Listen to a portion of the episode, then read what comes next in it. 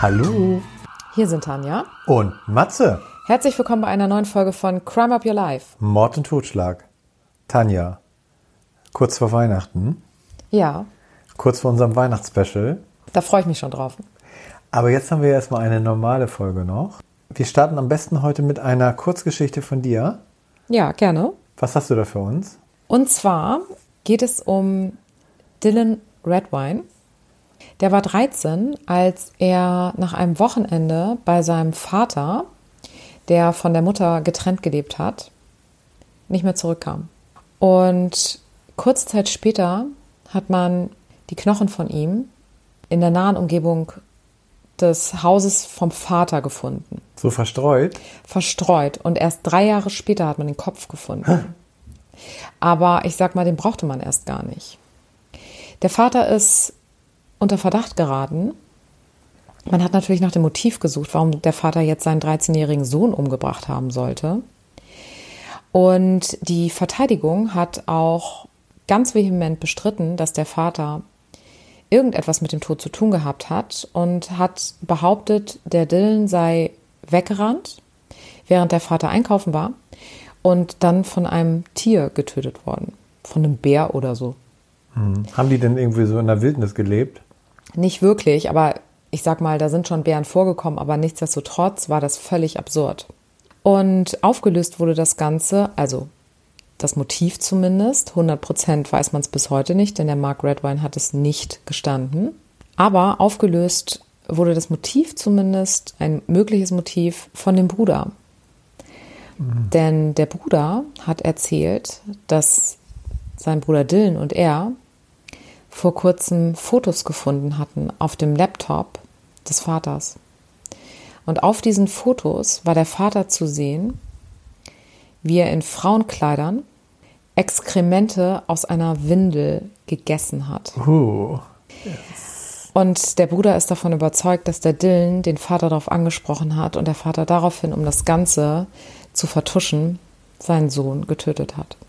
oh. Ja. Also war deine Kurzgeschichte heute auch wieder ein Familienvater, der sein Kind umgebracht hat, wie meine letztes Mal. Stimmt. Und wie meine letztes Mal. Ja, genau. Und letztendlich wurde er verhaftet? Ja, der ist Also verhaftet. verurteilt? Der ist für 48 Jahre jetzt erstmal im Gefängnis. Wow. Ja, wegen so einer Sache ne, bringt man ein Kind um. Das, ist schon krass. Ja. Ja, Tanja, jetzt weiß ich nicht, wie ich den Bogen zu meiner Folge. Wie ich immer sage, harter Cut. Ja, genau. Dann mache ich jetzt auch mal einen harten Cut. Und zwar habe ich heute meinen Täter, der wurde auch als wahrer Dexter betitelt. Oh. Kennst du die Serie Dexter? Ja, klar kenne ich die. Und zwar, wenn man die Serie Dexter und Mein Mörder vergleicht, findet man Parallelen zur Serie, denn auch mein Täter tötete überwiegend nur böse Jungs, sag ich mal in Anführungsstrichen. Spulen wir mal zurück. Und zwar, er wurde 1954 in Santa Rita, Brasilien geboren. Diese Stadt ist auch als elektrische Stadt bekannt, da es dort viele elektronische Industrie gibt. Aktuelle Einwohner sind da so um die 43.000, also ist das eine relativ kleine Stadt, Ja. kann man sagen. Und als seine Mutter mit ihm schwanger ging, wurde sie oft misshandelt und geschlagen von dem Vater. Und aus diesem Grund ist auch sein Kopf relativ stark deformiert. Oh. Also kannst du dir vorstellen, was die Mutter durchgemacht hat Ja. schon. Ja. Petro wuchs in einem eher unruhigen Elternhaus auf, wo es oft zu Streit und Misshandlungen in der Familie kam. Ähm, vielleicht empfand er auch deshalb bereits mit 13 den Drang zum Töten. Und zwar, er spielte oft mit seinem Cousin und eines Tages, als so sein Tötungsdrang wieder einmal so richtig zum Vorschein kam, stieß er ihn unter eine Zuckerrohrpresse. Das ist so wie so eine Walze, musst du dir vorstellen. Und der Cousin konnte aber im letzten Moment sich zur Seite aus der Gefahr wenden. Und zwar, da musst du dir vorstellen, er hatte so eine Flipflops an und einer kam noch unter die Walze. Kannst du dir vorstellen, wie knapp das war? Ja. Und als er 14 war, da kam sein Vater völlig gefrustet nach Hause, weil er seinen Job verloren hatte. Und er wurde vom stellvertretenden Bürgermeister des Ortes beschuldigt, Essen geklaut zu haben. Denn er hat als Wachmann gearbeitet in einer Schule. Und der Vater stritt das ab und wusste aber, wer es wirklich war. Und kurzerhand ging Petro zu diesem stellvertretenden Bürgermeister und tötete ihn mit einer Schrotflinte. Danach tötete er den Kollegen des Vaters, denn der hat tatsächlich das Essen da gestohlen. Laut Aussage des Vaters. Ja. Krass, ne? Ja, total. Und der hatte natürlich jetzt Angst vor einer Festnahme und deswegen ist er nach São Paulo geflohen und lebte da in der Stadt Mogi das Cruces. Und in diesem Ort, da war er total mutig unterwegs, denn er fing da an, Drogenhändler auszurauben und teilweise zu töten. Das finde ich auch schon ganz schön mutig. Also wenn man sich da mit so einer Drogengang anlegt. Ja, aber das hat er ja wahrscheinlich auch gemacht, weil er denen Geld geklaut hat, ne? Genau. Und dann lernte er in dieser Zeit seine spätere Freundin, die Maria Olympia, kennen. Und sie wurde auch von ihm schwanger. Und um alle zu ernähren, begann er selbst als Drogenhändler Karriere zu machen. Und um sich seinen Bereich so ein bisschen abzustecken und gefürchtet zu sein, begann er dann auch diese Rivalen alle zu töten. Also es ist so ein bisschen jetzt auch Escobar, finde ich so. so Und du hattest auch mal so einen anderen Fall, der war auch so ähnlich. Ja, also er hat erstmal drei Rivalen getötet und obendrein auch noch frühere Mitarbeiter, die mit ihm sogar das Geschäft aufgezogen haben. Aber das sollte jetzt alles nicht ohne Strafe bleiben, denn Tanja, was denkst du, widerfährt ihm nun? Irgendjemand versucht, ihn zu töten? Das denkt man, ne? Aber er musste den Preis dafür zahlen, dass diese rivalisierenden Drogenhändler aus Rache seine hochschwangere Oh Freundin, nein. die Maria, getötet Ja. haben. Ja, und jetzt begann er, die verantwortlichen Täter zu suchen und auf seinem Weg dorthin folterte und tötete er viele Menschen. Und dann nehme ich mal so ein, ein, zwei Fälle vor. Und zwar bei einem, er begoss unter anderem einen mit Benzin und zündete sein Bein an. Er löschte das Feuer und versuchte somit Informationen zu erhalten. Und einen anderen schliff er hinter seinen Wagen hinterher und schnitt ihn tiefe Wunden ins Fleisch, um rauszubekommen, wer hinter diesen Morden steckte. Letztendlich gelang es ihm, den Anführer zu ermitteln und begann ein Blutbad bei einer Hochzeit, wo er sieben Menschen, inklusive diesen Anführer, tötete und sowie 17 weitere verletzte durch Schüsse. Und jetzt wird's noch mal heftig. Er besuchte seinen Vater im Gefängnis. Tanja, was denkst du, hat der Vater getan? Ihm gratuliert? Der Vater hat seine Mutter mit einer Machete hingerichtet. 21 verschiedene Schnitte wurden an dem Leichnam festgestellt. Und dabei hatte er ja noch für seinen Vater sogar getötet. Genau. Und jetzt pass auf, Tanja. Nun im Besucherraum zog er ein Messer und stach 22 Mal auf seinen Vater ein. Und wenn das nicht schon genug war, schnitt er ihm das Herz raus, bis in das noch pochende Herz rein und spuckte ein rausgebissenes Stück auf seinen am Boden liegenden blutüberströmten Vater. Ist das nicht heftig? Heftig. Und bei seinen Tötungen hat er auch so die Praktiken der Täter selbst übernommen. In diesem Fall hat ja der Vater 21 Mal auf Ja. die Mutter eingestochen und so hat er das wiederum gemacht, Ja. 22 Mal. Und da war er noch nicht mal 18 Jahre. Aber wie er da aus diesem Besucherraum fliehen konnte, das bleibt Ja. Mhm. echt für mich ein Rätsel. Ich konnte es auch nicht rauskriegen, wie das passiert ist. Jedenfalls wurde er mit 19, also ein Jahr später, verhaftet. Und jetzt wird das auch noch so ein bisschen spooky, finde ich. Er wurde dann vom Revier in dieses Gefängnis überstellt und mit einem anderen Gefangenen in diesem Gefangenentransporter. Beide wurden gefesselt und Handschellen angelegt. Und als sie ankamen und die Polizisten den Transporter hinten öffneten, war der andere Gefangene tot. Und Petro sagte, es war ein Vergewaltiger. Der gehört getötet. Wie er das gemacht hat. Ja, wie er das gemacht hat. Und nun, das waren ja schon diese Parallelen von Dexter, es begann im Gefängnis nun, wie er es nannte, seine Kriegszeit. Immerhin wurde er zu circa 125 Jahren Haft verurteilt. Er hat in dem Gefängnis 47 Mithäftlinge getötet Nein, das gibt's ja nicht. und Dutzende verletzt. Seine Lieblingswaffe war ein Messer. Gegenwehr kam lediglich von fünf Gefangenen, wovon er auch noch drei getötet hat und zwei haben, hat er verjagt. Und in der Haft sagte er, dass er sehr schlecht war zu den Leuten, die auch schlecht zu ihm waren. Und im Gefängnis hat er auch gesagt, dass er über 100 Menschen getötet hat, weil er, wenn er keinen Menschen getötet hat, auch nicht schlafen konnte. Und Tanja, er hat einmal seinen Zellengenossen getötet. Und stell dir mal bitte vor, schläfst mit ihm in einer Zelle und weißt ja, wie der so drauf ist. Ja. Ähm, einer zum Beispiel hat zu viel geschnarcht, da hat er ihn getötet. Und bei einem anderen Gefangenen, Mochte er sein Gesicht nicht, hat er ihn getötet. Also sein Ethikkodex war sehr flexibel. Das würde ich aber auch sagen, ne? weil Ja. er tut ja so ein bisschen so, als würde er der, der Rächer sein, aber im Grunde hat er ja auch zu seinem eigenen Vorteil und aus diesem Drang heraus getötet. Ne? Ja, genau. Und letztendlich stieg seine Strafe auf 400 Jahre Haft. Aber jetzt kommt das Große, aber das brasilianische Gesetz lässt nur eine Haftstrafe von 30 Jahren zu. Also saß er somit nur 34 Jahre mit Untersuchungshaft pipapo für 71 bestätigte Morde. Das gibt's ja nicht. Und deshalb war ihm das auch egal, ob er jetzt noch ein paar mehr oder ein paar Ja, wenig, weniger tötet. Belangt werden konnte er ja nicht mehr Mhm. weiter. Tanja, im April 2007 kam er frei und wollte nach seiner Aussage ein ruhiges Leben führen. Aber er war natürlich jetzt auch so bekannt. In Brasilien kannte ihn wirklich jeder. Und als er dann so auf der Straße war, wollten die auch alle mit ihm ein Foto machen oder mal einen Kaffee trinken und sich mit ihm unterhalten. Also er war schon indirekt ja so ein Prominenter, ne? Ja. muss man sagen. Auch ein schlechter, aber immerhin. Und 2011 wurde er wieder verhaftet, weil er einen Gefängniswärter aus damaliger Zeit entführte und festhielt. Hat ihn aber nicht getötet und dafür gab es nochmal sieben Jahre Knast. Und Tanja, seit 2018 ist er nun frei und betreibt einen eigenen YouTube-Kanal, wo er seine ganzen Verbrechen nochmal schildert und über die schlimmsten Zustände und Erfahrungen aus dem Knast spricht. Und ich glaube, das war jetzt mein erster Serienmörder, der tatsächlich noch lebt Und der freigekommen ist. und freigekommen ist. Das ist ja unfassbar. Also Irre, ich was meine, der alles gemacht hat. ja und was der noch machen wird höchstwahrscheinlich, weil er hat, er, wenn er selber sagt, er kann nicht schlafen, wenn er nicht tötet, dann weiß man ja Bescheid, ne? Ja, aber vielleicht ist er irgendwie Resozialisiert? Ja. Genau.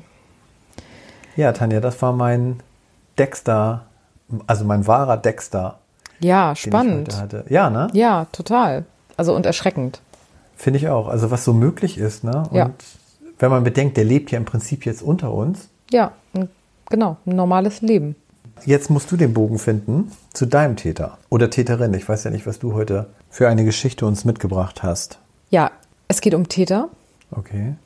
und wir starten mal am Ende und gehen in das Jahr 2003.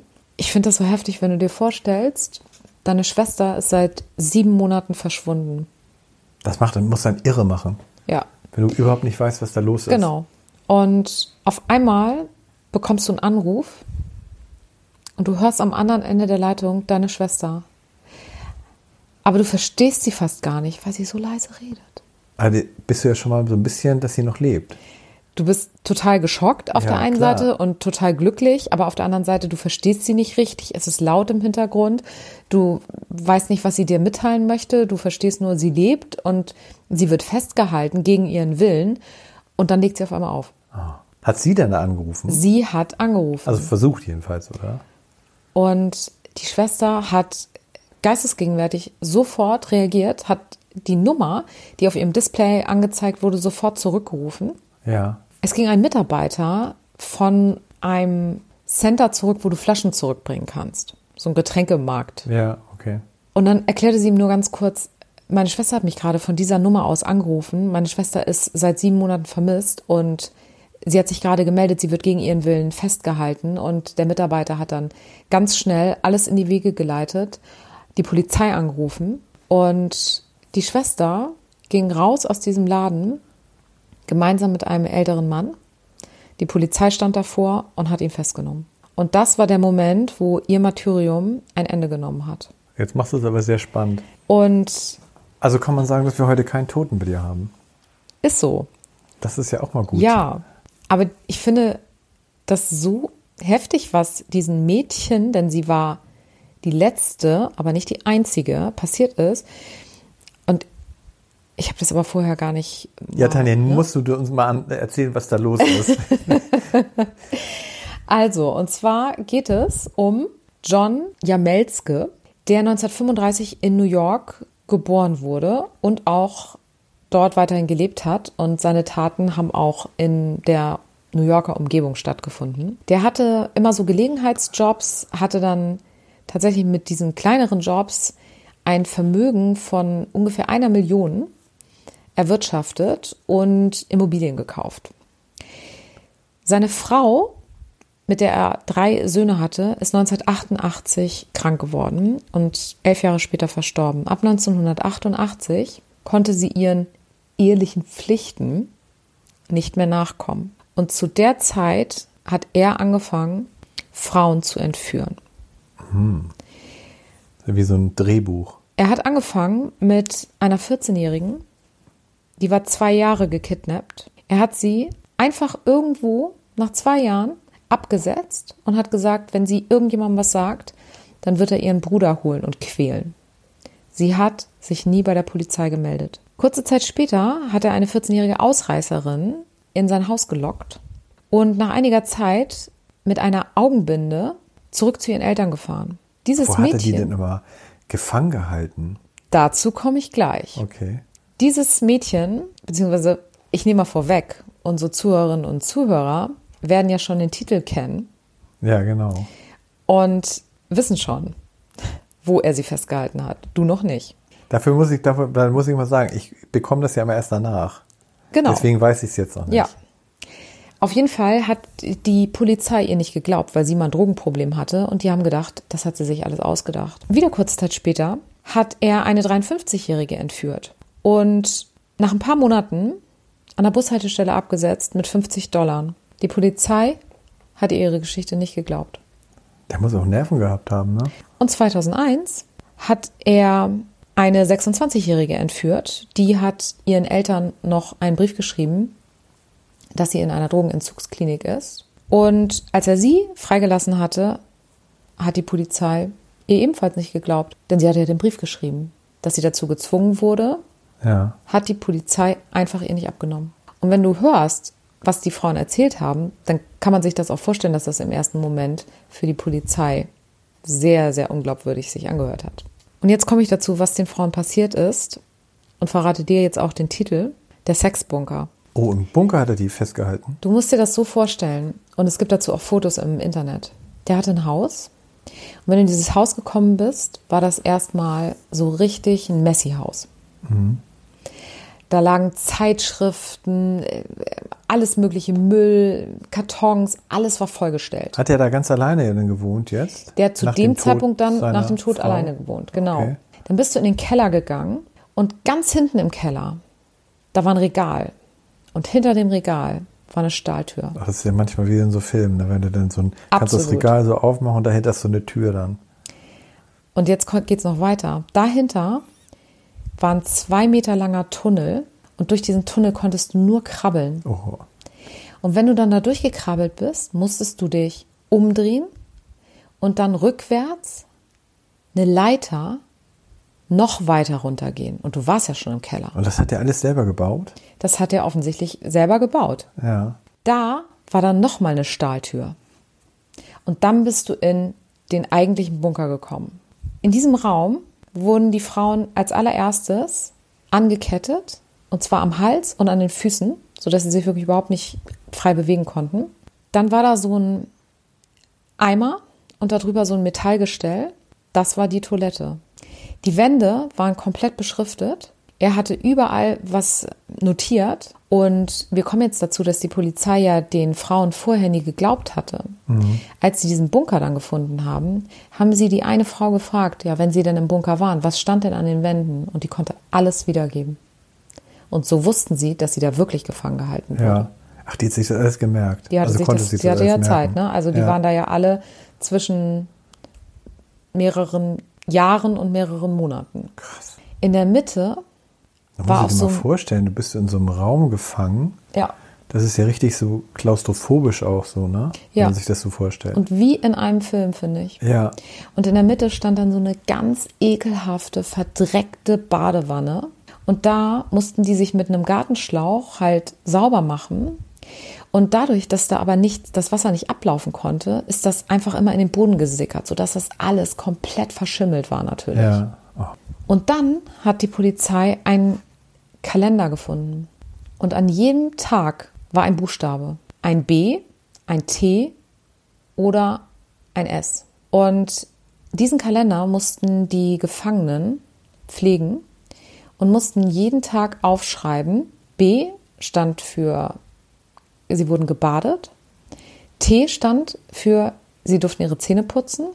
Und S stand für, sie wurden vergewaltigt. Die meisten wurden täglich vergewaltigt. War denn da eine Möglichkeit zu? Also, oder hat er die da auf dem Boden oder lag, war da noch ein Bett oder? Da lagen Kartons. Ach so. Da lagen einfach so Kartons. Zumindest sah es so auf den Fotos aus. Ja. Und jetzt kommt's aber, weil ich habe ja von diesen fünf Frauen gesprochen. Dieser Kalender war über 15 Jahre gepflegt. 15 Jahre. Also gab es da noch mehr Opfer? Höchstwahrscheinlich. Und da, jeden Tag stand da ein Buchstabe. Ja. Heftig. Und es wurden Videobänder gefunden. Auf den Videobändern sieht man ihn, wie er singt und tanzt und mit einer der Frauen so Fitnessübungen macht. Und die Frau natürlich fleht, dass er sie freilässt. Und er hat so eine gefälschte Polizeimarke und sagt, er ist von der Polizei. Die Polizei weiß von diesem Bunker. Und sie zwingen ihn quasi, das hier zu machen. Und selbst wenn sie rauskommen würde, niemand wird ihr glauben. So hat er das nämlich die ganze Zeit verpackt und er hat immer gesagt, je weniger man sich anstellt und je leichter man sich jeden Tag vergewaltigen lässt, desto schneller kommt man wieder frei. Deswegen haben die sich so hingegeben, mehr oder weniger dann irgendwann. Könnte ich mir vorstellen. Ja. Und er hat 18 Jahre bis lebenslänglich bekommen. Sein letztes Bewährungsgesuch, dem wurde auch nicht stattgegeben. Das heißt, höchstwahrscheinlich wird er auch wirklich nicht freikommen. Aber er hat mehrfach betont, dass er überhaupt nicht versteht, warum er jetzt überhaupt ins Gefängnis muss. Er hat damit gerechnet, dass er Sozialarbeit ableisten muss. Mhm. Weil, So, er ja, weil er ich sag mal in Anführungsstrichen, getötet niemanden hat. getötet hat. Ja. Das wäre nämlich meine Frage. Hat er denn niemanden getötet von den Frauen? Was nicht, Von- also was bekannt war? Von den Frauen, von den Bekannten, hat Ja. er keine getötet. ja. Und der Richter hat, als er das Urteil verkündet hat, gesagt, dass er ein absolutes Monster ist und dass ihm auch aufgefallen ist, die Wohnung ist ja so eine Messi oder das Haus war ja so ein Messi-Haus. Und er meinte, sein Messi-Verhalten und das Sammeln, das hat er bei den Frauen fortgesetzt. Denn alle Frauen kamen aus einem anderen Land. Ja. Also die eine war Vietnamesin, die andere war aus Amerika, die eine war weiß, die andere war schwarz. Also ganz unterschiedliche Frauen. Und der Richter hat gesagt, das war sicherlich kein Zufall. Das ist ein Sammler. Ja. Und weißt du auch, wie die, wie er die immer angelockt hat und, und also den Kontakt aufgebaut hat Ja, so? auf unterschiedliche Art. Er hat zum Beispiel die eine, der einen hat er auf der Straße gesagt, sie könnte ein bisschen Geld verdienen. Er hat ein Paket in seiner Wohnung, das müsste sie so kuriermäßig irgendwo Ja. hinbringen. Okay. Dann ist sie mit ins Haus gegangen. Also muss der ja schon sehr vertrauenserweckt gewesen sein. Ne? Ja, F- also finde ich persönlich jetzt nicht, wenn ich sein Foto sehe, muss ich Okay, ganz ja, ehrlich ich sagen. weiß ja nicht, wie der aussah, Ja, ja. aber ähm, ja, er hat natürlich auch zwei 14-Jährige, dann hatten die auch schon Drogenprobleme. Die 26-Jährige hat er angesprochen, als sie auf dem LSD-Trip war. Mhm. Also ich glaube, der hat ein gutes Gefühl dafür. Und ich persönlich glaube, dass diese fünf wirklich nur die Spitze des Eisbergs sind. Der Kalender ist über 15 Jahre gepflegt und das sind nicht nur, nur in Anführungsstrichen diese fünf Frauen gewesen. Also ich glaube, dass, dass das höchstwahrscheinlich vielleicht sogar ein Mörder auch ist. In jedem Fall ein Serienvergewaltiger, der mit Sicherheit noch viel, viel mehr Frauen in diesem Bunker festgehalten hat. Ja. Ja, Tanja. Das war ja auch mal eine Geschichte ohne Mord, aber. Ohne Mord auch mal, bei, bei Mord und Totschlag. Eventuell, wir wissen es nicht. Ja, aber ich finde ja schon, also seelisch hat er die ja schon irgendwie umgebracht, ne? Stimmt, ja. Muss Auf man schon Fall. sagen. Ja. Ja, Tanja. Ja, dann werden wir uns mal jetzt vorbereiten auf unsere Weihnachtsgeschichte Ja. nächste Woche. Und wir hoffen, dass ihr alle dabei seid und nicht so einen stressigen vorweihnachtlichen Einkauf habt. Und hören uns dann auf alle Fälle nächste Woche wieder.